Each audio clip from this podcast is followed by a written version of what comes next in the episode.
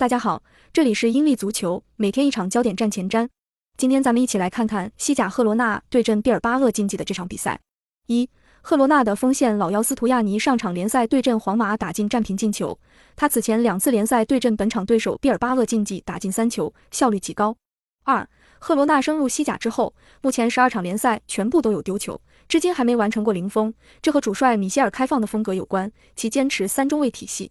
三，赫罗纳近四场联赛三场战平对手，而且三场平局都是有进球的平局，比分都是一比一。四，毕尔巴鄂竞技的客场防守比主场不稳定的多，已经连续二场联赛客场至少被对手打进二球了，合计丢了六球，这和球队比较快节奏的比赛方式有关。这场主队赫罗纳主场也一向开放激进，毕尔巴鄂竞技的防守压力不会小。